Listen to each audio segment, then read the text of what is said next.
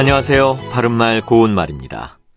우리말 속담에 문전나근의 흔연대접이란 말이 있습니다. 이것은 어떤 신분의 사람이라도 자기를 찾아온 사람은 친절히 대접하란 말이죠. 문전은 문의 앞쪽을 뜻하고 흔연대접은 기꺼운 마음으로 잘 대접함을 뜻합니다.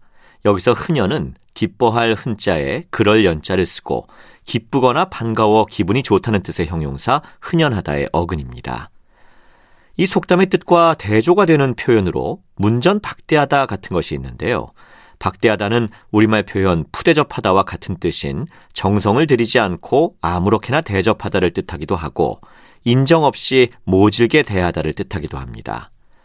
그렇다면 문전 박대하다는 모두 붙여 쓰는 한 단어일까요? 아니면 어딘가를 띄어서 쓰는 표현일까요? 보통 문전박대라는 표현을 많이 쓰다 보니까 한 단어가 아닐까 생각하는 분들도 많을 것 같은데 이것은 문전과 박대하다를 띄어서 쓰는 것이 맞습니다. 참고로 이와는 달리 문전이라는 표현과 붙어서 한 단어를 이루는 것들도 있습니다.